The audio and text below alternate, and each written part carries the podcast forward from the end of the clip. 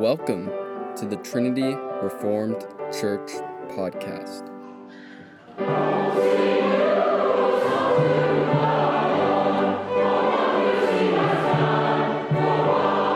Exhortation by Matt Carpenter on July 3rd, Lord's Day service.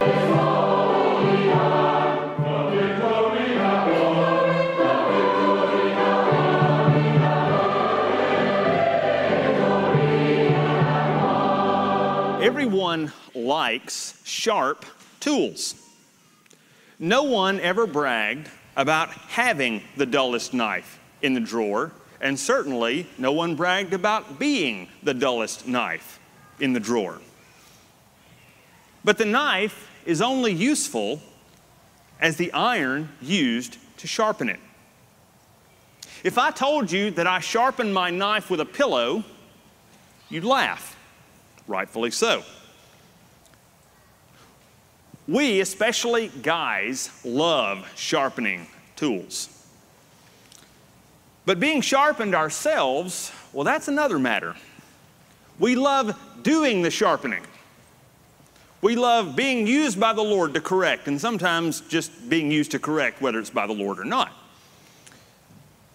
But who wants his or her weaknesses exposed? Their ignorance revealed, and foolishness corrected.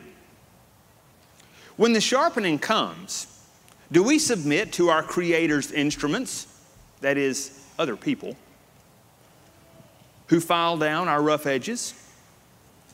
It can be embarrassing, painful, and it never stops. Doesn't matter how old you get, there's always the need to be sharpened.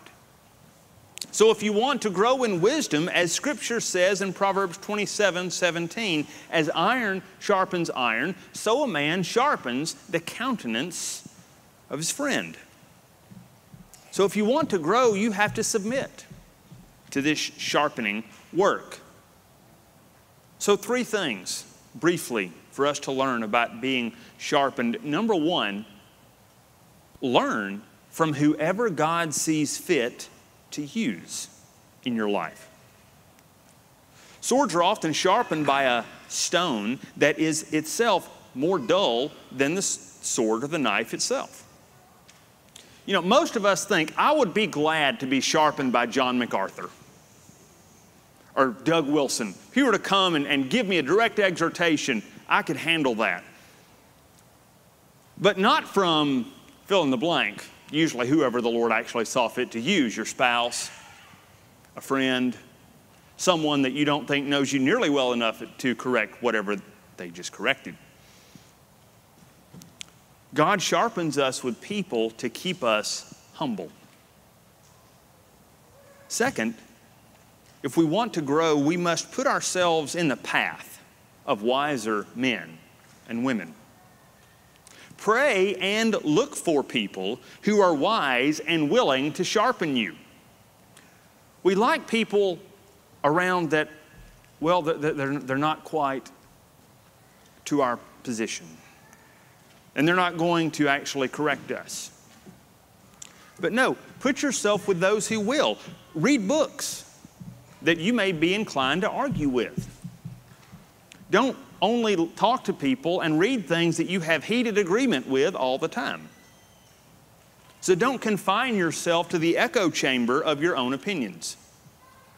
And third, demonstrate to your family what it looks like to grow in wisdom. We, especially parents, we have to do a lot of sharpening ourselves. But we teach our kids also how to receive sharpening by the way we receive it. Yes, you will need to do this work of sharpening, but show to others what it looks like. Thanks for listening. If you want to find out more, check out our website at trinityreformedkirk.com. That's trinityreformedkirk.com we are.